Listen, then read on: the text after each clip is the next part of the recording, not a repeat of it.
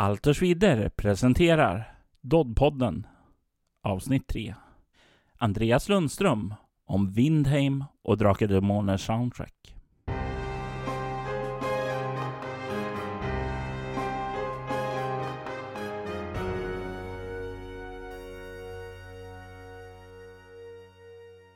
Hej och välkommen till ännu ett avsnitt av Doddpodden. Här kommer jag idag att besökas av en röst som ni lyssnare av Altors vidder sedan tidigare kommer att vara bekant med. Jag säger hej till dig, Andreas Lundström, även känd som Ogmund för våra lyssnare. Tack ska du ha Robert, det var bussigt. Vi har ju i ett eh, avsnitt eh, efter säsong ett talat lite om din relation till Drakar och Demoner. Men för de mm. som inte har lyssnat på det, mm. eh, vill du kort då lite berätta din relation, hur du kom i kontakt mm. med Drakar och Demoner och så? Precis, jag hade ju varit intresserad av rollspel ganska länge sedan, någon, någon gång sent 80-tal, men den enda grupp som fanns i min klass eller min skola som spelade, de körde ADOD, Advanced Dungeons and Dragons, så jag fick inte vara med, för jag förstod inte, eftersom jag inte hade varit med från början. Eh, så när jag började gymnasiet 94, då hamnade jag eh, med några killar som hade spelat ett tag, spelat Drakar och Demoner framförallt, eh, och började spela med dem. Och för att spelare skulle göra det enkelt för mig så, så gav han mig ett armband som jag typ kunde göra lite vad jag ville med. jag spelade någon köpan eller munk, jag minns inte. Eh, men jag minns det armbandet, för det var så här, han var så här, men du kan göra typ vad du vill med det här, det är ett magiskt armband. Eh, men så skulle vi jaga rätt på någon vampyr, och så hade vi splitter party såklart. Eh, och jag hade hamnat ensam, hamnade med den här vampyren. Och han var såhär, ja, vampyren står framför dig, vad gör du? Och jag bara froze, totalt. Jag hade ingen aning vad, vad, man skulle göra eller kunde göra. Så att han bara, ja vampyren går närmare, vad gör du? Uh, jag vet inte. Vampyren öppnar munnen, vad gör du? jag vet inte. Och då tröttade han bara, så tog han sina två fingrar liksom och bara så här, petade på mig på halsen bara, prick! Du är nu en vampyr, gör en ny karaktär. Eh, jag tyckte ändå han gav mig både en och två och tre chanser att, att agera på det där. Jag fick liksom ett, ett jävligt OP-armband och, och eh, typ en minut på mig att reagera, men jag bara uh. och sen dess var jag liksom hooked. Eh, så körde vi, eh, de hade redan börjat på konfluxsviten. Eh, men femte konfluxen kom ut när jag kanske hade lirat med dem något år, så den kom ut 95 tror jag. Något sånt. Mm. Eh, I alla fall fick vi tag på den då. Eh, så den var jag med och spelade, fick hoppa in och köra någon Rabdorana Munk som hade massa coola stridskonster, vad fan det nu var. Eh, men vi spelade inte jättemycket, i den mån vi spelade Baltor så var det så att vår spelledare ville alltid göra massa homebrew-grejer, så att han, vi körde ganska mycket i hans homebrew-värld, vi körde ganska mycket, han skapade en 640-kampanj också som spel, utspelar sig 640 efter Odo. Vilket om jag minns rätt är väl typ 30 år efter de flesta händelserna i ja, det utgår ju från 609, 610 och sen går det lite längre fram ah, i det. den femte ja, okay, Så, så 25-30 år efter, mm. efter de händelserna hade han skapat en egen kampanj. Så han, eh, jag, spelade, jag spelade inga av de skrivna äventyren förutom att jag med en annan spelare testade Svalvinter lite senare. Eh, och som sagt femte konfluxen. Men, eh, men Drakar och Demoner var ju liksom systemet vi alltid använde och jag började skapa egna fantasyvärldar eh, till då Drakar Demoner. Expert och 91 var de vi körde mest. Eller det var, jag, jag, hade bara, jag körde bara Expert eller 91 Och senare Kronopia då. Ja, och sen mm. Trud, Trudvang senare. Ja, Drakar och Demoner har ju gått igenom ett eh, antal olika inkarnationer genom åren och det har ju fått eh, nyligen då en ny sådan ifrån fria ligan. Eller jag säger nyligen då, för tekniskt sett när vi spelar in det här så är det ju inte officiellt släppt då, utan det är ju bara backarna som har börjat få sina exemplar just nu. Och någon som har förbeställt från en butik som har backat också tror jag. Jag tyckte jag såg någon sån post där. Ja. Det har varit en liten minikontrovers där tyvärr.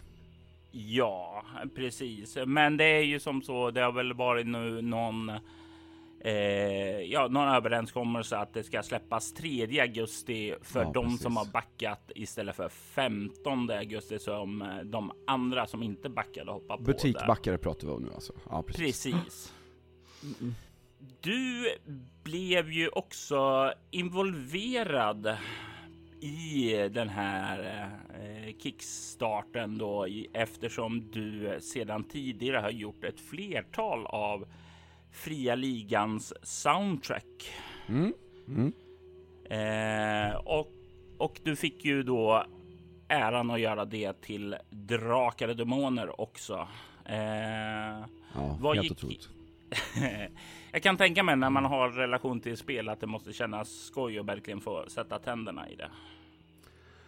Ja, alltså det här var ju liksom life goal, check. kan man ju säga. Uh, jag trodde ju kanske inte, jag hade inte alls förväntat mig att, att Drakar och Demoner skulle få något uh, extra liv. Jag trodde liksom de nio liven hade passerat i med Right Minds uh, Drakar och Demoner 16 där. Eh, mm. Jag, eh, inte så att jag hade gått och tänkt på det, men jag hade mer tänkt så ja, men kanske någon gång man får göra ett Dungeons and Dragons soundtrack. Det var liksom det som var, som var drömmen.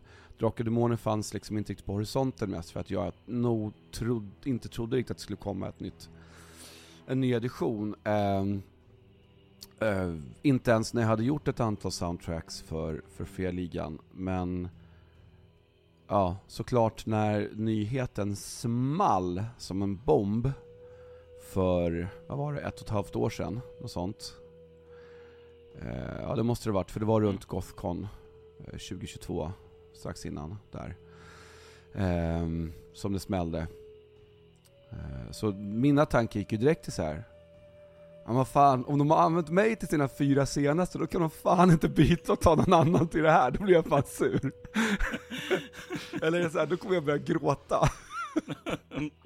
uh, så att jag, Ja, nej men det måste varit ett gott kon och släppte nyheter, för jag kommer ihåg att jag stod och pratade med, med Thomas Härenstam, jag intervjuade honom för Sweden Rolls, min, min actual play podcast på engelska. Mm. Eh, vi, jag intervjuade honom om The One Ring, tror jag det var. Och så uh, frågade jag bara efter intervjun så här. Ja du förresten, um, Drakar och Demoner, um, kan det tänkas bli ett soundtrack till det kanske, och kan, kanske jag får göra det då. mycket mer ödmjuk och, och sådär än vad jag hade varit tidigare. Tidigare var det såhär, ah, nytt soundtrack, när kan jag köra igång? Nu var det så här, snälla, snälla, snälla, snälla. Men han var såhär, ja ja för fan, för fan, det, det, kör igång bara. Och då var det liksom som att man bara så sväv, man började levitera som vi säger på rollspelsspråk. Eh, en halv meter över jorden och bara Shit vad coolt! Och ehm, ja, i skrivande stund just nu när vi pratar sista juli så hoppas jag vara klar och skicka in det till ligan om två veckor. Hoppas jag. Eh, och då hoppas jag att backarna kan få det rätt snart därefter. Eftersom det är då ungefär som spelet släpps. Jag vill gärna att mina soundtracks ska finnas på plats, åtminstone för backarna när spelen släpps, så att de inte börjar använda en massa andra spellistor till, till några spelare, utan kör på mitt officiella. Mm. Och eh, du har ju faktiskt varit så snäll eh, att tagit med dig eh, fyra olika låtar här. Jag tänkte mm. vi sätter ihop ett litet kort medley bara för att ni ska få en liten försmak på det här lyssnarna. Mm. Och det är samman lagt fyra stycken låtar och innan vi då eh, slänger på dem, är det någonting särskilt du vill säga om det, Andreas? Framförallt vill jag säga att de inte är färdiga än. Det här är, är ja, betraktas som betaversioner ungefär. De är ungefär lika färdiga som ligans betaversioner av spelen brukar vara, vilket är ganska färdiga. Men det ska putsas och det ska fixas och några fel ska rättas till och det ska mixas och lite sånt där. Absolut. Och eh, med den disclaimern så glider vi in i eh, the happy place.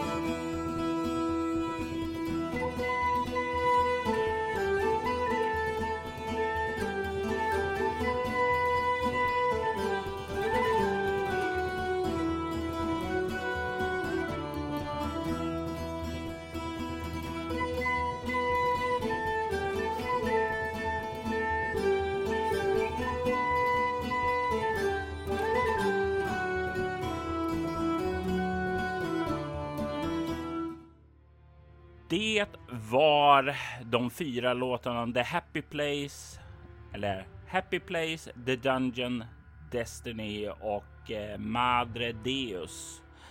Är det färdiga låttitlar? Ja, Happy Place som... kommer inte heta Happy Place. kommer den inte göra. Uh, den kommer heta någonting annat. Uh, jag tror The Dungeon kommer nog heta The Dungeon, det tror jag. Uh, samma sak med Destiny. Mother Deus är, är inte en originalkomposition, det är en traditionell, uh, vissa, jag kommer ha några spår på slutet, några bonusspår som Mm. är original, alltså de är, det är originalinspelningar men inte originalkompositioner. Det Eh. kändes som en sån väldigt sån här eh, tavernamusik som eh, man kan slänga in där. Men det kändes också lite så här eh, traditionell folkvisa nästan över det. Ja, alltså det är gamla, eh, vad heter det, ja det betyder ju Guds mor helt enkelt. Eh, och eh, jag tror, det, må, det är ju någon gammal sakral historia, tror jag, från senmedeltid.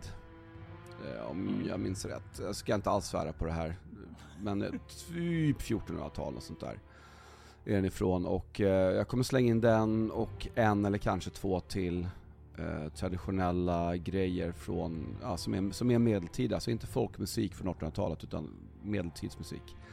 Eh, som var ganska stora i, ja, men liksom i medeltidssvängen när jag började spela Drakar och Demoner på 90-talet.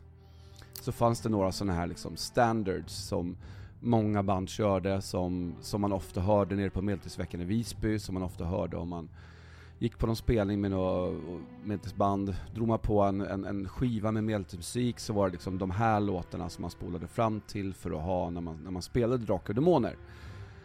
Back in the day helt enkelt. Så det är lite eh, en lite flört med nostalgi som jag hoppas inte är bara för mig själv, utan kanske för andra också eftersom i, i min, i min eh, mening så var de klassiker då, för tiden i alla fall. Ja, men det kändes ju som när man hörde det här att man känner ju direkt att ja, men det här är en typ av musik som jag skulle sätta på när du kom in i någon värdshus eller så. Det är därför jag kallar det tavernamusik. Alltså, för Ja, det precis. känns som eh, någonting som skulle kunna framföras där av en trubadur eller liknande. Ja men precis, jag vill gärna, det blir ju ganska mycket värdshus eh, och kör man samma musik hela tiden kan det bli lite tradigt så det kommer nog vara, Mm. Det kan nog vara uppåt tre spår till och med som, Mm. som eller ja, kan- kanske, fy- ja lite grann beroende på hur man ser på det, men kanske uppåt fyra spår till och med Mm. som, som skulle kunna funka som, som så här värdshus-låtar. Mm. Eh, för man spenderar ganska mycket tid i värdshus, eh, tycker jag i alla fall, eller har jag gjort när man kör, och då är det kul att ha någonting som låter som det skulle kunna spelas där man sitter. Mm. Om vi kollar på de andra som låt, om vi kollar på de andra låtarna så var det ju väldigt annorlunda mot det här och det kändes som en väldigt, väldigt bra ehm, variation där också. Den här låten Happy Place som kommer få ett annat namn. Alltså det Mm. första som jag kände var ju så här väldigt Zelda-artad musik alltså och det är ju högt beröm för det är ju genuint bra musik då. Så det väckte ju direkt känsla och sen när man switchar då till The Dungeon där så det blir ju drastisk skillnad där och det öppnar ju för väldigt många olika användningar av eh, de olika låtarna i olika situationer i olika miljöer. Ja men precis, och, och tanken är ju inte att det här soundtracket ska gå liksom från spår ett till, till sista. Eh, när man sitter och spelar, utan man ska ju ha på en låt och köra den på repeat för den passar scenen och sen byter man låt. När man byter scen helt enkelt. Som alla mina soundtracks. Ja, men det, de är ju. Nu ska jag ju säga att jag är en sån som däremot lyssnar på dem från början till slut där när jag är ute och går eller liknande och sådant, för jag tycker det är väldigt rosam musik då. Men det är ju. Det är bara du som perfekt. ska tycka min mörka ambience är rosa, rofylld alltså.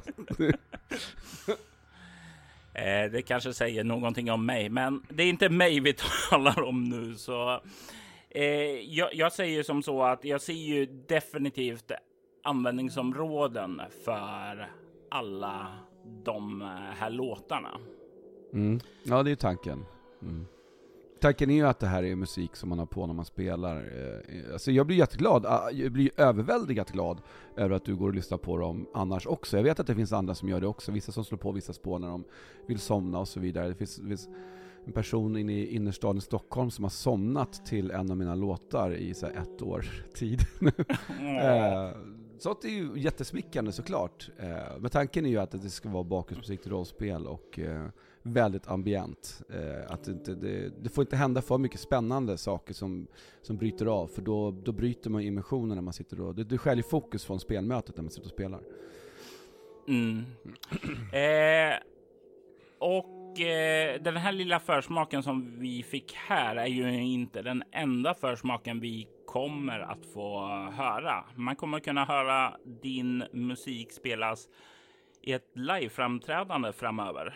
Ja, precis. Dels kommer ju världens tredje största actual play köra Dragon Main live på Gen Con, eh, Glass Cannon. Jag ska skicka de här låtarna och någon till kanske till, till dem som de kan använda. Sen, eh, sen så kommer även vi, eh, Sweden Rose, kommer köra live på Gen Con klockan, vad blir det nu svensk tid? Klockan 17 blir det, svensk tid, söndag den 6 Eh, på, på Gencons Twitch. Eh, och då kommer man också kunna höra lite musik. Och nere på Medeltidsveckan fredag den 11 klockan 13.30 i Domkyrkan ska vi fylla Domkyrkan med eh, rollspelsnördar ännu ett år, hoppas vi. Och om eh, jag inte ställer dig den här frågan så kommer jag säkert bli skinnflådd. Hur ser det här ut för utgivning för oss eh, som eh, kickstartade Drakar och Demoner då? När Ja. kommer den komma ut till backar? Eh, det kan jag inte riktigt styra för jag vet inte exakt hur lång tid ligan vill ha på sig att, att eh, men jag tror att det borde gå rätt fort. För om, jag, som jag sa tidigare, jag hoppas vara klar om två veckor. Och eftersom det inte finns någon tredje part, alltså någon, någon licensholder som ska tycka till, som det var med till exempel Twilight 2000 tog ett ganska långt, långt tag för det att komma ut i backar därför att ligan var tvungen att skicka det, skicka det till de som har licensen för det.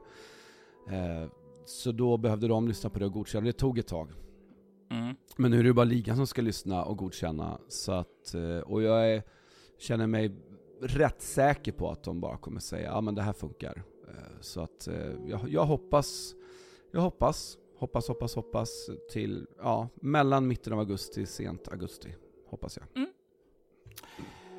Och eh, då så kommer, eh, och det är ju då i samband med det som eh, det är ju sagt 15 augusti för släppet där, så det borde det komma rätt tätt in på då. Ja, jag siktar ju på det. Men det, det, egentligen spelar inte det jättestor roll eftersom backarna redan kommer ha fått det då. Så alla de som, för vilka den 15 augusti är ett viktigt datum för då kan de köpa det. De kommer inte kunna få det förrän, ja men kanske i oktober och sånt där i vilket fall. Så att, Ah, okej. det var ju mer att jag ville få, jag hade helst velat få klart det till nu, till månadsskiftet. Eftersom det är nu som det skickas ut till alla eh, backare. Mm. Så att, men Yes. eh, jag, jag blev lite sen, det, men det är bara för att jag är noga med att det ska bli rätt och bra. Bättre att eh, ge det lite extra tid och kärlek än att stressa ut ett barn i förtid. Exakt. Och eh, jag tänkte när vi ändå talar om barn. Det är ju nämligen som så du att annat sköter barn eh, tillsammans med eh, två andra personer Ja. och ni eh, har eh, samlat er under en baner som kallas för Nordic Scouts. Exakt, Nordic Scouts. Exakt. Det är jag och så är det Christian Lindqvist och Robert Alm. Eh, Christian Lindqvist går under Regin the Mapmaker på Instagram och Robert Alm, eh, han var med redan vid Magiboxen 1990 minsann. Jag gillar att kalla honom för huvudillustratör för den boxen, Eh, han gillar inte det. Men tittar du på boxen så ser du att liksom all, de, i, speciellt den första boken där de flesta illustrationerna är, så är säkert hälften hans, varav eh, de flesta som är Ja men de som är huvudillustrationerna helt enkelt. Eh, men jag säger inte det, jag tänker inte säga att han är det, för det gillar inte Robert att jag gör, så att jag gör inte det. jag hör att Eh. Robert börjar bläddra febrilt i bakgrunden. Ja, men det är grejen att jag, jag, när du säger sådär, den första illustratören jag tänker på är inte Robert Alm, utan det är Tony Darwich. Ja, just det. Eh, Ja. Som. Men när jag blandar, eh, bläddrar här genom boken där så ser jag exakt vilka illustrationer eh, som är eh, Robert Alms. Han har ju väldigt annorlunda stil än Tony, så att det och Tony har ju lite mer, vad ska man säga, en stil som man inte riktigt kan ta miste på. Sådär. Så jag, jag förstår att du tänker på honom först eftersom han har en mer säregen stil. Men tittar du på så ser du att Robert har ju den första helsidas som är liksom på precis på andra sidan eller tredje sidan eller något sånt där. Mm. Eh, Ja, och, det är ju definitivt en stil som eh, st står ut också. Man minns ju den från förr också, bara när man lägger ett namn på det. Mm. Alltså jag tycker absolut att Robert också har en säregen stil, det är inte det, absolut inte det jag Mm. menar Robert, ifall du lyssnar på det senare. Du har en jättesäregen stil och du, du, illustrerar fantastiskt bra. Eh, eh, men det är klart att man, jag hade kunnat, för, jag som inte kan illustrationer, jag som är grafiskt handikappad, om man får säga så. Eh, jag eh, skulle kunna ta miste på vissa av Roberts grejer med, ja men kanske Gulliksson eller sådär. Eh, det skulle jag inte göra med Tonys till exempel. Mm.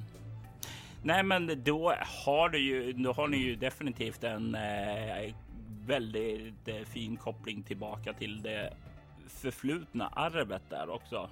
Mm, ja men precis. precis. Vi kommer nog använda, vi har, vi har letat och rotat och letat och rotat efter vem som egentligen äger rättigheterna till de där gamla bilderna. Och alla skyller, inte skyller ifrån sig, men alla put, puttar det ifrån sig. Så här. Ligan säger kolla med Fredrik Malmberg, Fredrik Malmberg säger kolla med ligan. Så då tänker jag att, ja ja men då, då är det Ja, väl... vi kollar med båda där. Ja, precis. Så att, och de har ju båda sagt okej, men, men det är inte jag som har det. Eh, och det är definitivt inte Rightman som har det. Så att eh, jag tänker att eh, det har väl återfallit till, eh, till ursprungs, alltså till illustratören tänker jag. Mm. Det är i alla fall så de resonerar med Undhagens äventyr vad jag förstår det som. Som de ska ge ut i nya versioner. Ja, det var väl eh, mindre hårt reglerat där hur man skrev kontrakt och så förr i tiden än vad Ja, det är precis. idag tänker jag mig. Så det är väl Mm. många sådana här oklarheter då. Mm. Eh, men det du säger är väl ungefär det eh, som jag också har fått för mig där att Ja. rättigheterna har återvänt då till eh, de ursprungliga. Ja. Med tanke på att det har varit konkurser och rättigheter som ärvs och vidare. Det är ju en röra det där. Det är en jädra röra, men eh, ja, vi är glada för att vi, vi tycker absolut att det finns många av dem som Robert har gjort i magiboxen som absolut går att använda. En Oh, kommer ja. garanterat användas till en sån här rolig gubben i lådan eh, SLP. Oh, Helt spännande. klart. Helt klart. Vill du tisa om vilken illustration? Eh, det är en helkroppsillustration på en magiker som har en så här lite sån här magiker pointy hat. Han har vitt skägg eh, och ser lite arrogant ut. Han passar perfekt till Anotte the Great, Anotte den store. Som är väldigt, eh, som tycker väldigt högt om sig själv. Såklart.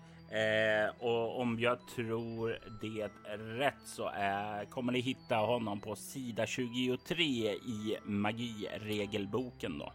Det låter rimligt, ja. Nå- Någonstans där, precis.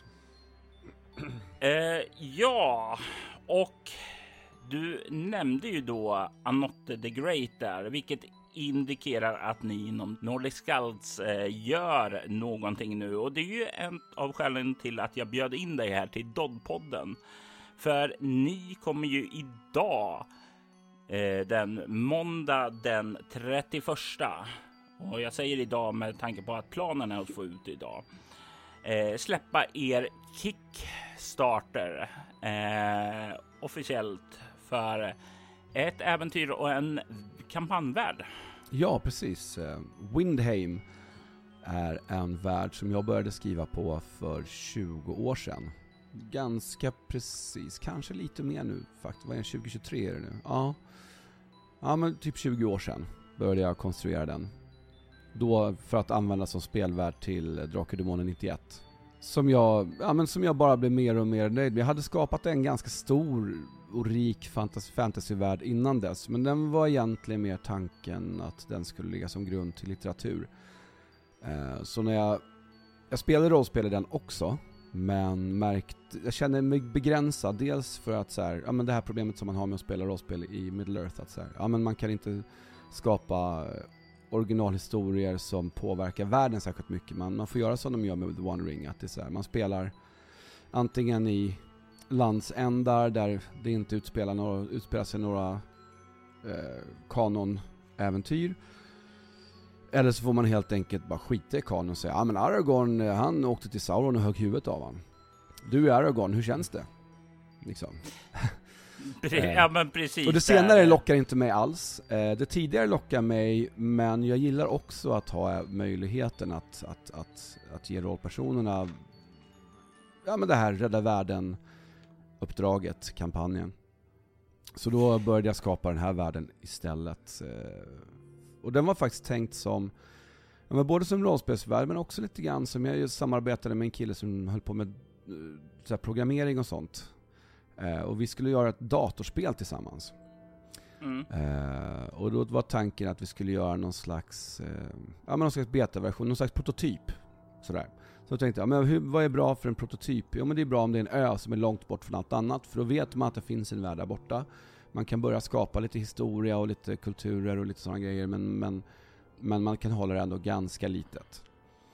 Uh, jag tyckte ju Windheim var litet, men uh, i jämförelse med Dimmornas dal så är ju Windheim enormt. Det är ju ungefär storleken av uh, Storbritannien. Men det är ju konceptuellt en väldigt, väldigt smart grej. Det är att utgå ifrån en liten punkt och sedan expandera utåt än mm, att försöka mm.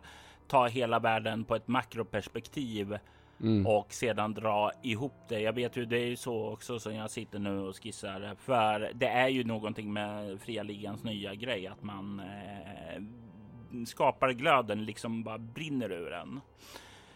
Så det känns ju definitivt som ett eh, vettigt sätt att göra ett avstamp på.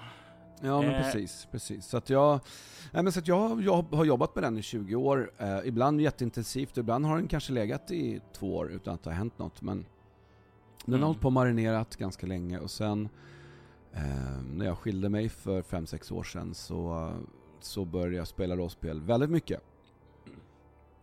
Och då var det en, en, en grupp som ville ha en spelledare och eh, ja, så anmälde jag mig och så ville de köra Dungeons and Dragons. Så då tänkte jag så okej okay, det här är skapat för Drakar och Demoner men jag kan ju testa att köra Dungeons and Dragons i den. Eh, så vi testade det och det funkade, det funkade bra. Så testade jag med en till grupp och sen testade jag med en till grupp. Så den här kampanjen då, Gryningshornet som den kommer heta på svenska, är um, speltestad av mig uh, tre gånger. Och eh, med tre helt olika grupper. Alltså verkligen helt olika grupper. Första var en grupp med eh, bara kvinnliga spelare, ålder 25 till 30. Andra var eh, ett gäng killar i sena tonåren. Och den, den tredje var ja, herrar i min ålder. Så att, som har spelat Drakar och Demoner sedan 80-90-talet. Så att den har speltestats tre gånger av mig med, eh, med tre väldigt, väldigt olika målgrupper. Eh, och alla har verkligen älskat den. Och eh, just nu så har, håller fy, tre, tre, fyra grupper håller på och kör, eh, kör del 1 av kampanjen då, som är den som vi kickstartade tillsammans med eh, The Windham Companion. Vi tror att vi kommer kalla den för Windhem världsbok bara, på svenska. Mm. Varför krångla till det? Varför? Eller Windham, sa jag Windham? När jag skapade den så hette den faktiskt Windham, för jag gjorde, skapade den ju på svenska. Men sen insåg vi att så här, rent marknadsföringsmässigt så blir det kanske bättre om vi kör, om, om just Windham i alla fall får heta Windham både på, på båda språken. Man kan ju fortfarande uttala det med enkel V även om det stavas med W. Och att eh, uttala det Heim istället för Hem blir ju inte heller världens, världens avstickare från svenska. Nej, och det känns ju om du kan eh, kalla städer i fantasyvärldar för eh, så eh, är det ju ingen stretch att kalla det för Vindheim istället. Nej, det ligger också, tycker jag, rätt bra i munnen. Ja. Den dominerande kulturen däremot fick jag byta namn på för ett halvår sedan. När vi började mm. närma oss att vi skulle göra verklighet av det här. För att den dominerande kulturen har ju fått sitt namn från en enorm fästning som de byggde under ett, liksom ett enormt krig för nästan tusen år sedan. eh, som då hette, som då var en borg, eh, och som var deras hem. Så de hette då hemborgare, vilket funkar ganska bra på svenska. Det, det ligger fint på tungan, eh, det blir bra. Men på engelska så går det inte att kalla för en kultur för hamburgers. Det blir jätte... det blir... Det går inte. Så jag var så här, det, det, var verkligen så här kill your darling moment att säga, äh, men det går inte, jag kan inte ha kvar det här, det blir liksom, det blir skrattretande. Så då, då, då, då, när jag spelade med de här killarna, de här tonårskillarna, så började vi kalla dem för Heimfurters istället, för det skulle vara ett fort. Uh, men det ligger inte jättebra i munnen heller, det blir inte heller så här jättesnyggt. Och så, då började jag googla, så här, vad finns det för synonymer för borg, fort, fästning? Och så hittade jag då namnet bastion. Och då tänkte jag, ja men det är ju bra. För just en bastion är ju också liksom a bastion of light. Det är också så här, mm. någonting som står emot till det sista. Det, det finns en, en, liksom, en liten värdering i det ordet som inte riktigt finns i ett mer alldagligt och mer generiskt borg eller fästning eller fort. Um, så när jag hittade det blev jag bara så fan det här blir skitbra. Men hur ska vi säga då liksom? Bastio, bastionier, bastioniter och så vidare. Så, men så, ja, testade jag med lite olika folk och så kom jag fram till, ja, men Bastionites på engelska och eh, bastioniter på svenska. Du har ju varit inne här lite på Windheim. Du sa att det var ungefär stort som eh, Storbritannien, men vad mm. är eh, Jag tänkte om du skulle kunna ta och berätta lite mer om eh, kulturen där. Vad mm. har du några egentliga förlager och så? Vad, vad är Windheim för ett ställe? Ja, alltså Windheim är ett ställe som har sin äldre historia tätt förknippat med dvärgarna och dvärgkulturerna som, som fanns där. Det eh, fanns från början fem dvärgkulturer men, men två blev dominen, dominanta väldigt tidigt i konflikten. Och det här var ju flera, flera tusen år sedan. Man måste ju ha en lång historia i fantasyvärlden, det vet vi alla. Yeah. så till slut blev det bara två stycken kvar. Thymsur och Chaldem. Eh, men de, det var liksom, de var för jämnstarka och det är ganska lätt att försvara sig i berg mot om motståndarna liksom ska färdas över en slätt för att komma fram till ens berg för att anfalla. Eh, det är, det är inte lätt att bara gå in och inta. Så att det var, det var stiltje ganska länge. Eh, och sen träffade ena, de norra dvärgarna, Thymsur, de som i kampanjen kommer vara mer de goda, inte, inte goda, alltså jag försöker inte ha så mycket gott och ont vad gäller liksom dvärgkulturer, människokulturer och sådana saker. Mm. Utan mer ha mycket gråzoner och mycket moraliska dilemman och sociala konflikter och sånt. Eh, ondskan representeras av annat, men det blir för mycket spoiler om jag pratar om det. Eh, så de mötte på en, en människokultur som de allierade sig med, som heter mylerna, som är ett jägar-samlarfolk. Eh, Eh, och med deras hjälp så lyckas de då isolera de fienderna Chaldem i söder till, till sina berg. Tills det kom en ny människokultur till ön. För den ligger så långt bort från allting annat. Så att det, det är inte så att man bara liksom råkar komma dit. Och, och vindar och strömmar är också väldigt speciella på, på, i den här världen. Så det är, det är svårt att komma dit. Men då kom den till människokultur, ett, ett, ett ryttarfolk som allierade sig med de södra dvärgarna. Eh, och då vände de på, på steken för att de hade en mer avancerad eh, liksom, krigskultur än vad Mylna hade. Så då, då var det de som hade överhanden istället över ön. Och sen kom då bastioniterna dit för 200-300 år sedan och eh, de har ju eh, Thrakon som är den styrande guden i Pantheonet eh, som sin beskyddare och har med hjälp av honom tagit över i stort sett hela den kända världen. Så när de anlände till, till Windheim så, så kunde de ganska lätt besegra eh, hästfolket och, eh, och eh, tvinga dem till, i, i tjänstgöring eh, för dem mot att de får ja, fortsätta finnas. Det låter ju här som du har eh, lite gryende eh, eller groende konflikter liksom med folk mm. som eh, har varit eh, erövrade och mm. kanske kan känna att ja, men det var bättre förr här mm. och det. Så det känns ju som en sjudande plats av konflikter och skapa berättelser Ja, kring. jo men verkligen. Och sen är det så att då allierar sig bastioniterna med, med mylerna och de norra dvärgarna. Men med tiden så insåg de att de här pälsarna som mylerna fångar ibland på sin halvö, de har blivit skitpoppis i, eh, i eh, hovet, i huvudstaden. Så de bara, men nu, nu är ju ni en del av det bastionitiska eh, kejsarriket, så nu är det dags att betala skatt hörni. Eh, ge oss lite pälsar. Eh, och till en början var det så här, ja ja, men kanske fem pälsar om året sådär. Men nu blir det så här, ja men de här är jättepoppis, vi behöver 20 pälsar. Nästa år, vi behöver 100 pälsar, nästa år, vi behöver 200 pälsar. Och helt plötsligt så hinner inte mylorna typ jaga mat för att de måste spendera all sin tid för att jaga eh, det här mårddjuret, Ferner, som, som vars päls de betalar skatt med. Så mylorna har börjat göra uppror mot sina gamla allierade. Ehm, och i mitten står Thimsur-dvärgarna och bara Can we just all, all just get along?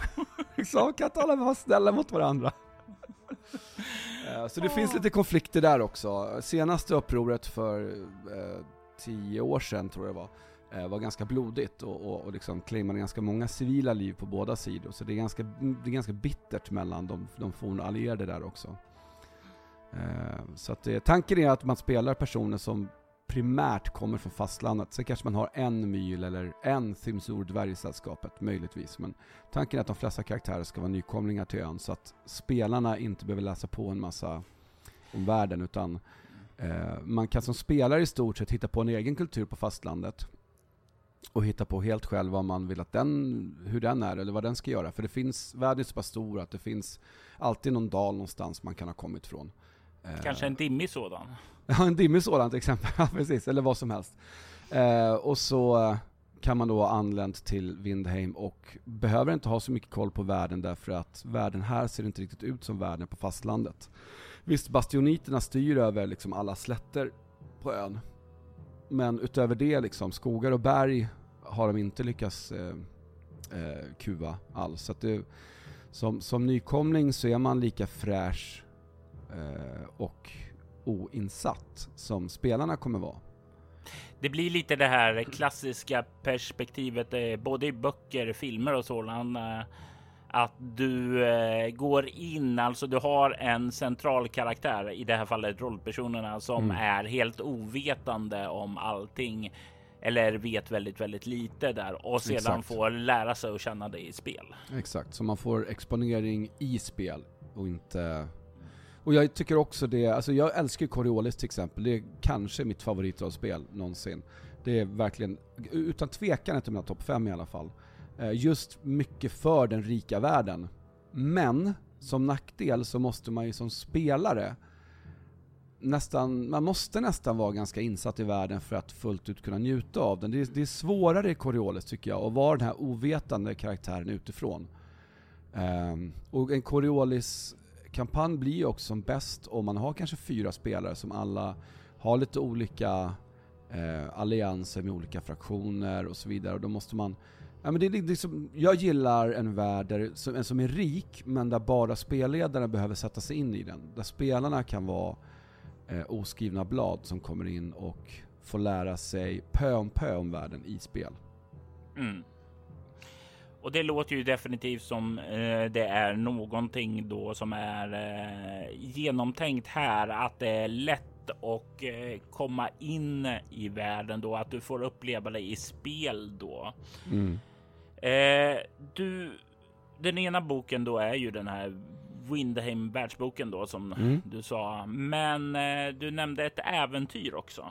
Ja, precis. Um, Gryningshornet då, som, som jag har speltestat som spelare tre gånger, som hå- håller på att speltestas nu av, av flera andra. För det är också det här att det är en sak att skriva att det, jag, du, vi har vi pratat om många gånger Robert, att jag är en väldigt low prep eh, spelledare. Mhm.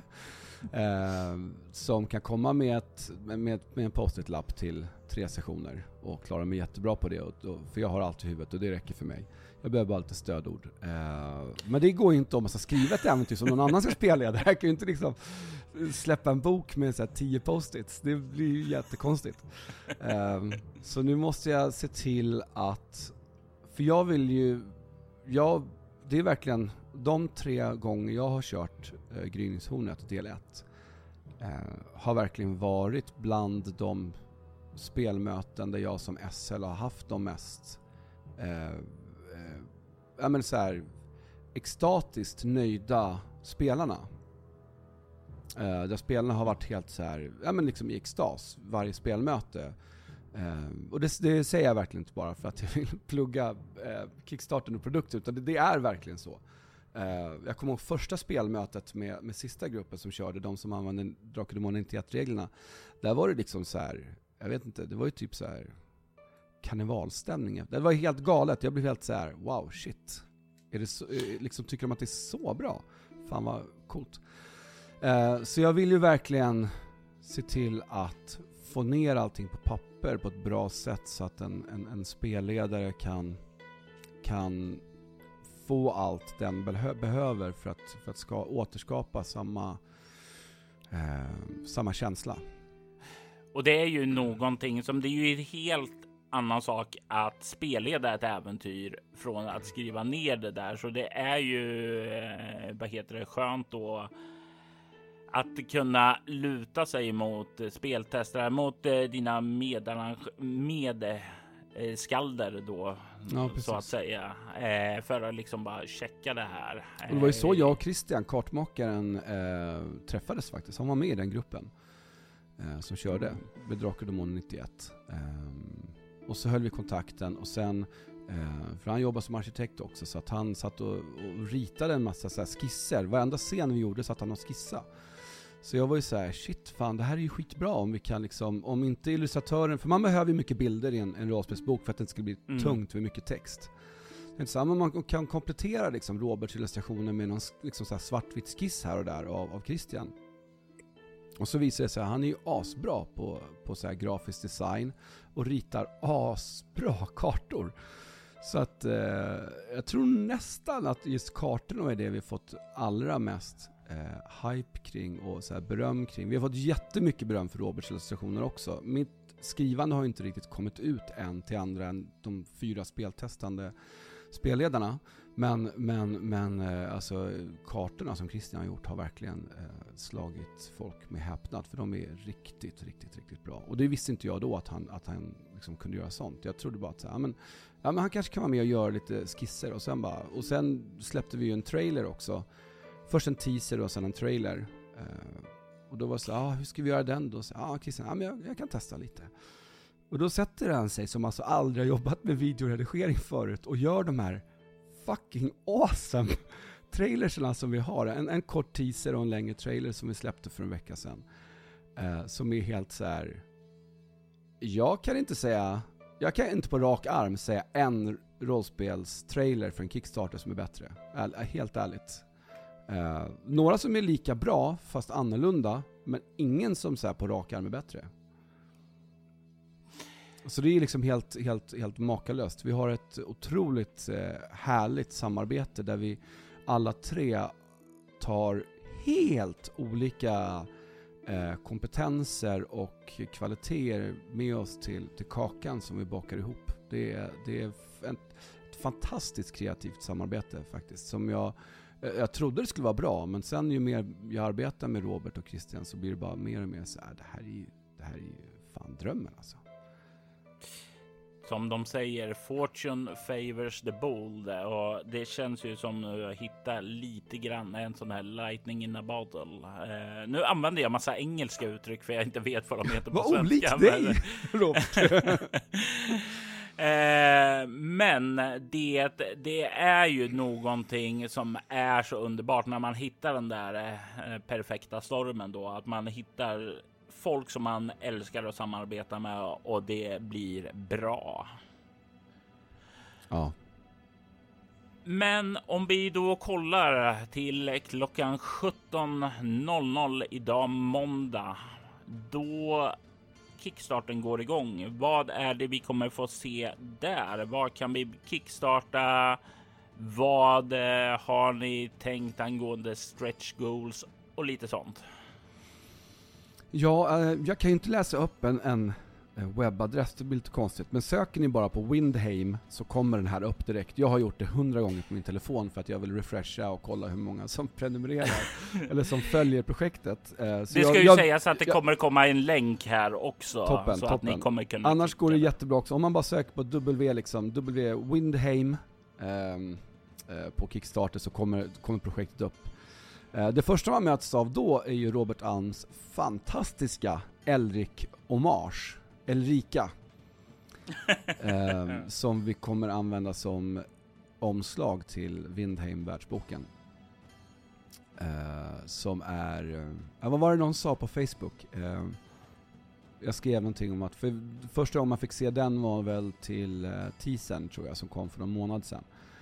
Och då uh, sa jag så här, ja nej men vi, uh, vi tänkte ge lite subtil blinkning till gamla Elric-omslaget så här. Det var någon som skrev, ja subtil som en tegelsten. så att, ja men vi flörtar helt skamlöst med nostalgi och gamla grejer samtidigt som vi gör ett, en kampanj som är skriven för 2020-talet. Eh, det finns många grejer med de gamla äventyren som jag älskar. Du och jag sitter och spelar eh, i Altorts vidder och det är fantastiskt roligt. Eh, men det är, det är ett gäng grejer som ibland är lite problematiska och, och som ibland inte kittlar mig på, på riktigt det rätta sättet.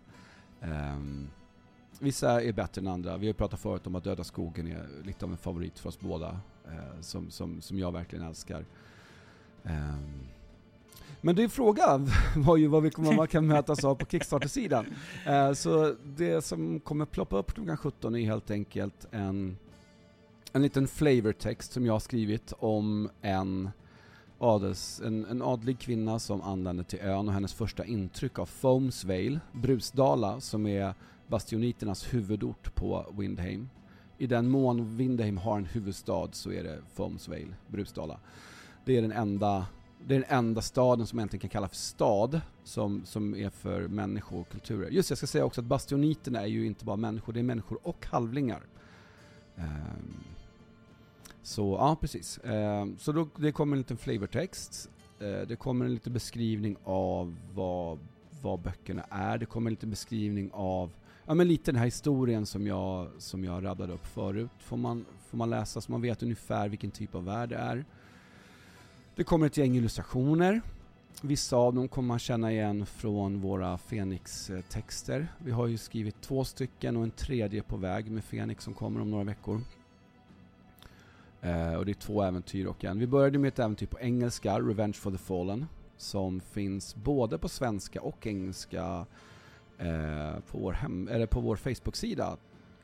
Nu blir jag tveksam bara för mm. det. Men jo, men jag är rätt säker på att det finns en, det finns en Google Drive-länk på vår Facebook-sida om man scrollar lite till eh, Revenge for the Fallen, Hämnd för de fallna. Ett äventyr som utspelar sig i, eh, ja, mellan Myler och Bastionite kan man säga.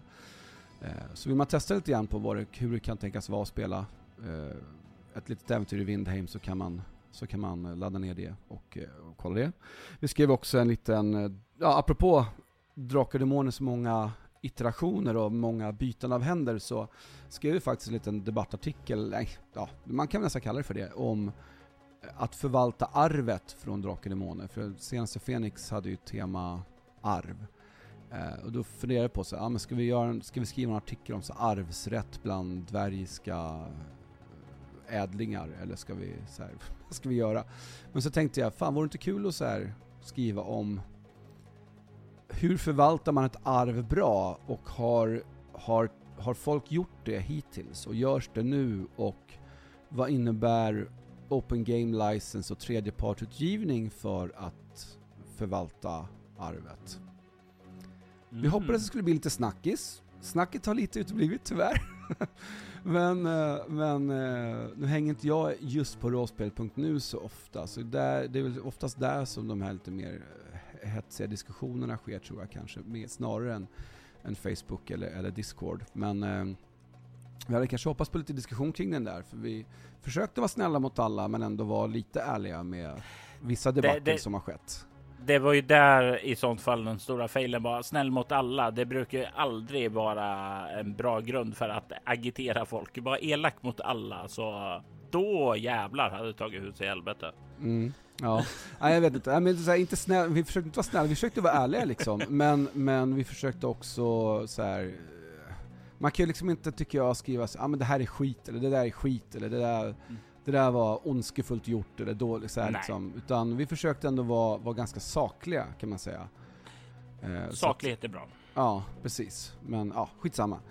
Ehm, så det, och så nu kommer det att faktiskt på svenska, så blir Robert glad. Eh, ett äventyr eh, om några veckor i nästa Fenix, där man också kan testa och spela, spela lite i Vindheim.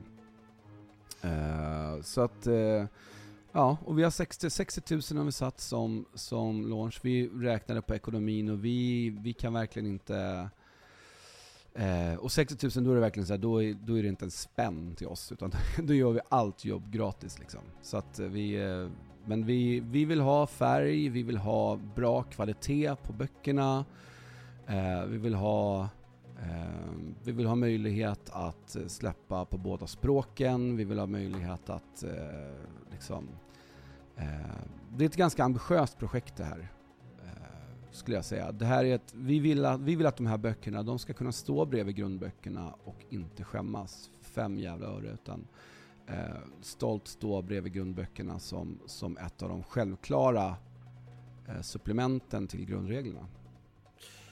Om vi, kollar på själv, om vi kollar på själva böckerna då, eh, i vilket omfång eh, är de tänkt att släppa? Är det små, alltså är det tunna häften eller är det 300 sidors böcker med hård, alltså vad ligger lite målet?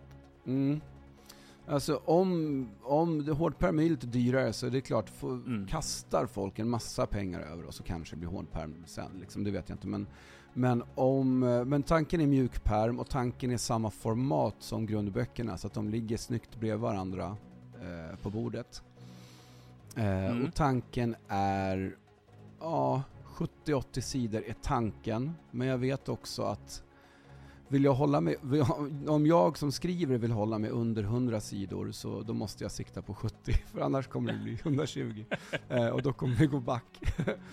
eh, så, så att eh, ta tanken är 70-80 sidor, sen, sen kan det finnas något stretch, stretch goal planerat som, som utökar det också. Mm. Ifall, Ja, det ifall det är så att folk är så pass eh, sugna. Så att, eh, ja det ska bli otroligt spännande ikväll klockan fem när vi, när vi launchar. Har, man har ju liksom ingen aning. Man kan, man kan gå på indikationer som liksom hur många följare man har på, på Kickstarter-sidan eller hur, 323 hur, just hur nu. snacket går. 323 har det gått upp till nu minsann. Ja, jag såg att Fria Ligan har precis delat eh, Kickstarter-sidan så att det, det, det är nog förklaringen till varför det var på 280 igår kväll och har ökat med 40 Mm. nu redan. Ehm, så att, eh, ja. Ehm, nej men så det, det, det, jag tror vi har, jag tror man kommer kunna se några stretch goals. De första, jag kommer inte ihåg, typ tre, det är Christian som har skött det där. Eh, men typ de första tre kanske jag tror att man kan se från början. eh, redan innan vi är funded. Eh, Mm. Så det blir lite, det, det blir lite fler kins, alltså lite fler släkten heter det på svenska va tror jag? Ja. Lite fler släkten. Det blir... Gud vad har vi som första? Jag måste nästan gå in och kolla. Det tycker jag du gör helt rätt i, för jag tror lyssnarna är väldigt, väldigt nyfikna på det. Ja. Man ser såklart ett gäng illustrationer, hur vi tänker oss att omslagen ska se ut. Um, just det, just det. Och sen någonting som jag... Sen någonting som jag verkligen gillar med eh, Daniel Lehtos eh, böcker är de här ehm, äventyrsfröna som finns. Några små boxar i... Eh, i ehm, Första gången jag såg det var när vi körde äventyr på engelska med Sweden Rolls. Där det var så här, varenda liten stad, varenda plats, varenda grej har så här en liten, några stycken till och med ibland, eh, en två meningars äventyrsfrön. Som man liksom kan utöka storyn med. Och det är inte alla spelledare som, som trivs med att få så lite information, de vill ha allting eh, nedskrivet, de hade alla stats, all, all, all, allt liksom nedskrivet.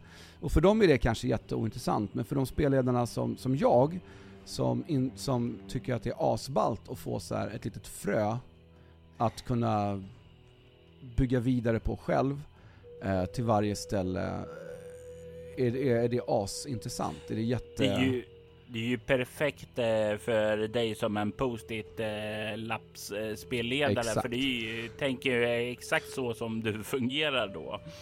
Ja, eh, jag håller ju med. Jag, jag, är lika likadan. Alltså jag, jag har min huvudstory, men jag älskar ju bara att dra in mer och mer och de här små berättelsefröna är ju perfekt för det. Ja men precis, och det är ingenting som liksom kommer försena kickstarten. Det är ingenting som, som eh, eh, kommer göra några stora förändringar till mängden sidor och så vidare. Det, så vi försöker hålla oss till grejer som vi vet att vi kommer kunna hinna, som inte kommer försena, som inte kommer göra att kickstarten blir dyrare. Sådana saker. Lite nya monster kan tänkas också. Mm. Uh, lite förgenererade karaktärer. Du vet ju att den här frågan var på väg Andreas eftersom vi har talat om musik tidigare. Kommer det att finnas ett stretch goal med ett soundtrack till Windheim? Det är verkligen, verkligen inte omöjligt. Men det däremot är någonting som innebär ganska mycket mer jobb, så det är ingenting som ligger, eh, som ligger bland de tidiga stretch goalsen. Eh, för det är någonting som innebär, eh, ja men det, det, är någonting som verkligen tar, tar mer tid. Eh, som jag annars skulle kunna spendera och skriva eh, på böckerna. Precis, så in och backa i mycket och mängder där. Det, eh. det, det, jag kan förvarna för, tyvärr, är ju dock att, eh, ja, vi, vi, vi ser gärna att folk går in och backar så tidigt som möjligt. För att då kan man få Indikation den här funded in, eh, liksom två dagar eller något sånt där, eller en dag eller vad man nu kan tänkas liksom. Det vore ju, nu säger inte jag att vi kommer uppnå dit, men, men det vore ju en dröm om vi kunde göra det, därför att det gör ju att man får en helt annan synlighet på Kickstarter. Däremot mm. har vi ingen liksom sån här early bird reward för att vi gör det här för första gången. Uh, vi vill inte ta oss vatten över huvudet. Vi vill inte att det blir fel liksom.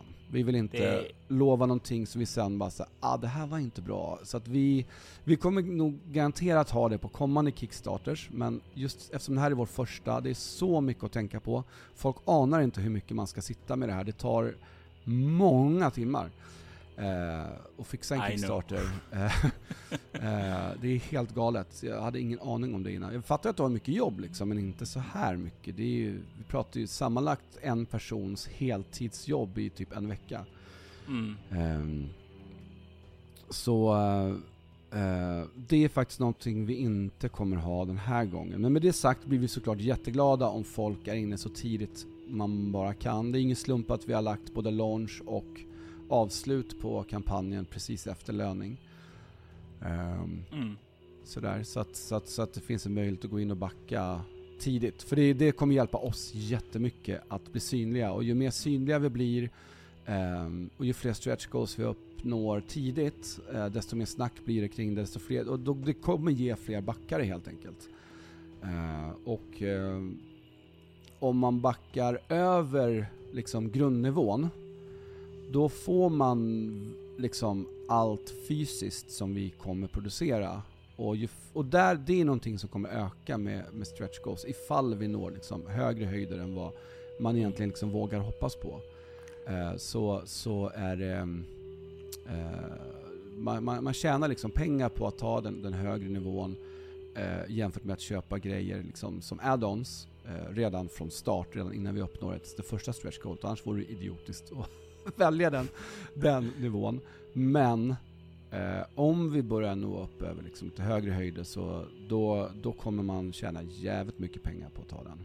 Eh. Och det är ju generellt en sån där eh, sak som jag brukar uppskatta när det finns det i eh, en Kickstarter nivå till skillnad från andra som är. Ja, men här är produkten och här får ni köpa till saker. Alltså.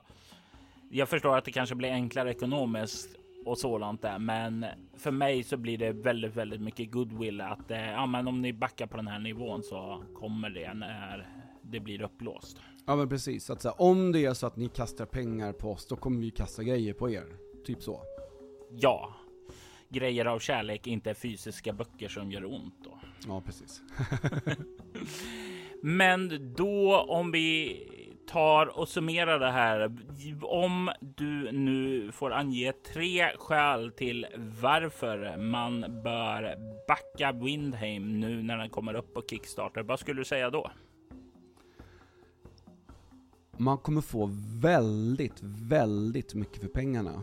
Backar man på grundnivån som är 390 kronor, då har man, även om man spelar rollspel lika mycket som Robert, eh, spelmaterial till ett år. Och spelar man hälften så mycket som Robert, det vill säga bara två gånger i veckan, så har man spelmaterial till eh, Alltså det, det, är otroligt mycket, speciellt om vi får, får upp de här adventure seeds, då finns det liksom Nej, det finns, eh, vi kommer i världsboken att beskriva Windheim grundligt. Vi kommer att beskriva staden Brusdala så pass grundligt att eh, ja men typ på Kandra-nivå nästan, att, att, att så det finns mycket att göra här. Eh, och många små äventyrsfrön man kan... Eh, så det är mycket rollspel för pengarna. Mycket rollspel för pengarna. Nummer två, eh, det är otroligt vackra, alltså det, det, det är snyggt. Roberts illustrationer är fantastiska, Christians kartor är helt underbara.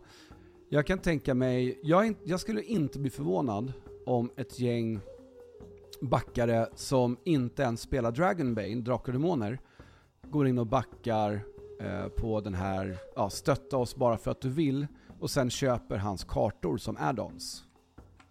Det skulle inte förvåna mig det minsta, därför att man kan köpa Brusdala-kartan och ha liksom som sin egen lilla spelstad, fantasystad, fantasystad till vilken setting man än, eller vilket spel man än spelar.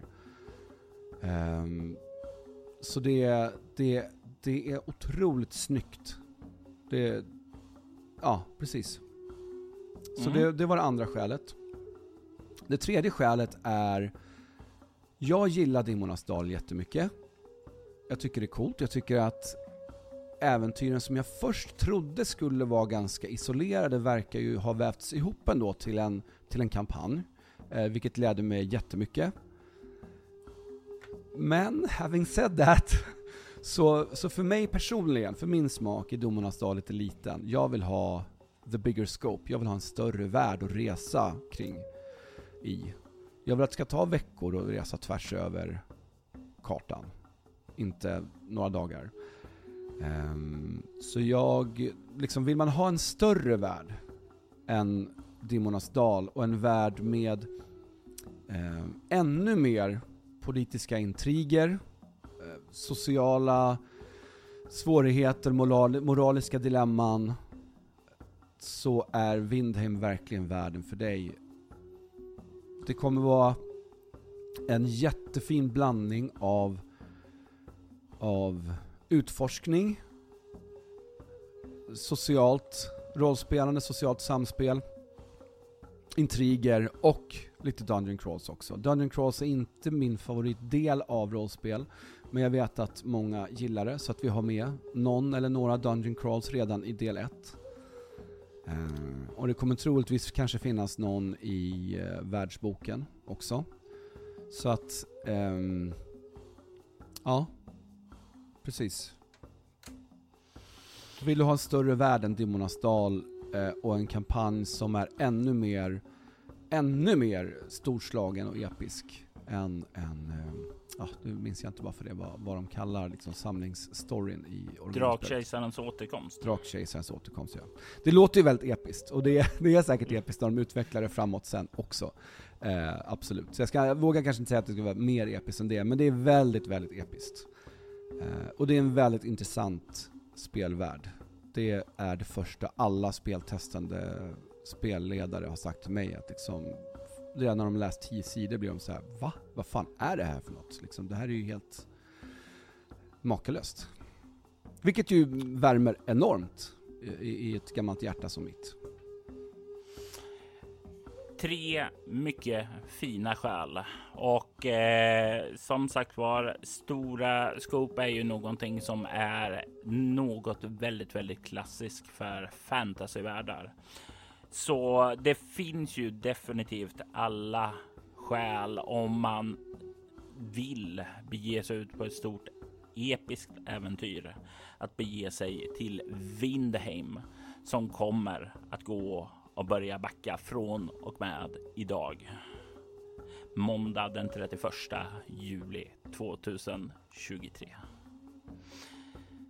Känner du att det är något mer du vill eh, säga om Windheim, Nordic Skulls eller liknande innan vi slår igen den här boken och går till nästa segment?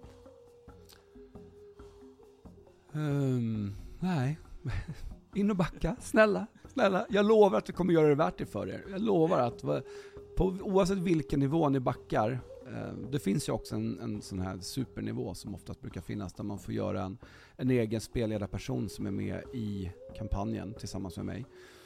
Eh, och Robert kommer illustrera den. Eh, så det är, men oavsett vilken nivå man backar på så kommer det vara värt, det kommer vara värt varenda krona för man får så, så mycket på varje nivå.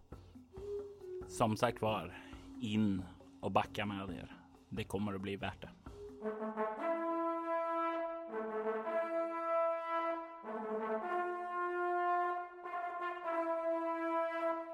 Då, Andreas, så är det dags för dig att eh, testa dina drakar och demoner-kunskaper här. Oh, yikes. Jag har ju en eh, Dodd-trivia med varje gäst som besöker vår eh, lilla Dodd-podd här. Hittills så har eh, Thomas Härenstam och Daniel Lehto tvingats att uthärda det här och nu är det din tur, Andreas. Shit, jag har inte lyssnat på dem faktiskt. Är det samma frågor? Det är inte samma frågor, det är nya frågor. Okay. Det är taget lite allmänt från spelvärldarna om utgivning right. och så vidare och från mm. alla delar av eh, Drakar historia. Då. All right, shoot. jag är inte alls redo, men kör. Do your worst. Den första frågan som du kommer att få här handlar om den gamla klassiska äventyrsserien Ärans väg. Och min fråga till dig är hur många delar finns det av kampanjen Ärans väg? Men det är väl tre ändå? Är det ditt slutgiltiga... Ja, tre är mitt svar, helt klart. Det är, väl, det är väl Döda skogen och Maktens portar och så eh, kommer jag inte ihåg om Maktens portar var två eller tre, men det finns, det är jag säker på att det är tre i alla fall. Maktens portar är det andra och det, det tredje andra. så bytte det ju författare. författare precis, Underhagen skrev de två första och sen bytte de till någon annan sen. Ja. Mikael Pettersson eh, och det. Eh, det hette Mörkrets hjärta. Just, just Mörkrets hjärta. Ja. Men det är fel, för det finns fyra delar. Va? Gör det? Jajamensan, den del 4 släpptes nämligen som en del av Sinkadus nummer 16 som släpptes i december 1988. Och det är en liten epilogberättelse där. Vad händer efter att du har fått belöningarna i mörkrets hjärta? Din jävel, du kastar en kuggfråga på mig sådär. Sadist. Jajamän. Den var för bra för att undkomma, för jag tror de flesta skulle svara exakt så som du gjorde där. Jag, jag tror en hel del personer som känner till den där fjärde epilogen till och med skulle svara tre delar faktiskt, till mitt försvar. Men men, jag, jag det... köper, det är fel. I'll take it, I'll take it. I Ereb, den spelvärld som för många är synonym med Drakar och Demoner, så fanns det ett land som kallades för Sereval och eh, det är känt för tre stycken saker och jag vill att du nämner åtminstone två. Nej, jag är ledsen. Serval är inte, inte riktigt området där jag rörde mig mycket. Eller egentligen alls. Jag tror inte jag var där alls. Vi var eh, Kardien och Sorakin, eller Sorakin beroende på hur man uttalar det. Eh, kunde jag lite om, och, och Trakorien och så vidare, men inte, och lite Magiller och sådär. Mm. Men nej, nej. Det, Cereval det ligger ju på... Där. det ligger ju på andra sidan ja, det av ligger era... Öst, va? Eller hur? Jajamensan. Nästan mot Midland där. Mm, det stämmer. Du ja. har koll på var det ligger. Ja, det vet jag. Men, men, men, vad som finns där i vet jag inte alls. Nej. Det, det var ju känt för deras drakmästare uppe i bergen där. Ah. Och om man kom ner från bergen där så kom man till eh, skogarna där de eh, lite mer John Bauer-trollen fanns. Okej. Och sedan så fanns eh, och sedan så var de kända för sitt månsilver där som eh, började ruttna så fort man tog det bortom landets gränser. Just det. Ja. Den i mitten känner jag inte igen alls, men den första jag gjorde faktiskt en Mm. drakryttare till, när, eh, till det här eh, drakar supplementet som kom till 91 Mm. eh, gjorde jag en drakriddare. Det var ju, alltså 91 hade ju med de här handböckerna och det, alltså det, det, man kunde ju göra karaktärer som var jävligt starka på vissa grejer. Alltså man kunde minimaxade man där kunde man fan, då var man ganska OP som, som, som förstlings, alltså nybörjarkaraktär egentligen. Ja, Mm. ja visst, verkligen. vi går vidare. Sorry, nej, Serval är inte... Nej. Drakar och demoner dog då Target Games gick i konkurs. Men det var en eh, företag som hette Riot Mind som tog tillbaka D&D på scenen. Och eh, det var ju en eh, sjätte utgåva som eh, hade ett litet levelbaserat system och som senare blommade ut till att bli Trudvang då. Men vilket år kom den här sjätte upplagan? Oh, jag vill säga 2001. Det är, magkänsla säger 2001, så jag säger det. Din magkänsla är rätt så bra, men inte ända fram. Det är faktiskt år 2000, 2000, ja. ja. så inte helt ute. ja. Och när var det. Target Games? eh, Var det 97, 98 eller sånt va? Ja, det är ju en bra fråga och nu sätter du mig på pottan här, för jag vet faktiskt inte. Ja, jag tror att det var då typ. Ja, ja, Det var, ja. var ju någonstans 96, 97 där, det var samtidigt jag, strax efter jag slutade gymnasiet som jag tror att de Så, försvann. ännu en close but no cigar då. Precis. Fjärde frågan. Kronopia sa du att du hade spelat i Ja, lite grann. Och eh, själva konceptet och så skapades ju av eh, en svensk sedan. Men det var inte Mikael Stenmark som eh, gjorde det konceptet som skrev världskapitlet i reglerna. Utan det var en utländsk skribent som hade mycket eh, annan erfarenhet. Jag vill veta vem som skrev världskapitlet om Kronopia i dess grundregler. Nej, det har, det har jag ingen aning om faktiskt. Det har jag ingen aning om. Hans namn var Bill King Okej. och det var det Mm. enda som skrevs om Kronopia från honom. Johan Sjöberg tog över skrivandet i alla Ja, så jag moduler hoppades sen. att jag kunde svara Johan Sjöberg, för när du började prata om här, skriva till världen så bara 'Fan det här kan jag, det är Johan Sjöberg' Och så bara 'Vad hette den utländska?' Och jag bara 'Nej, vad fan då!' Och då har vi sista frågan. Sista chansen att få ett rätt. Jag har fått många close but no cigar hittills. Yes.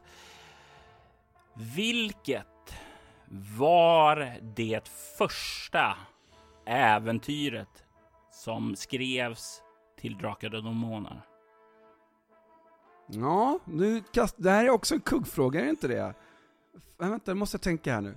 Många skulle svara Spindelkonungens pyramid, men den första var väl den som ingick i 82-boxen som hette typ Bland... Bland... eh, tomtar och troll, bland vättar och troll, något sånt där. Men var det en översättning av ett befintligt äventyr eller inte?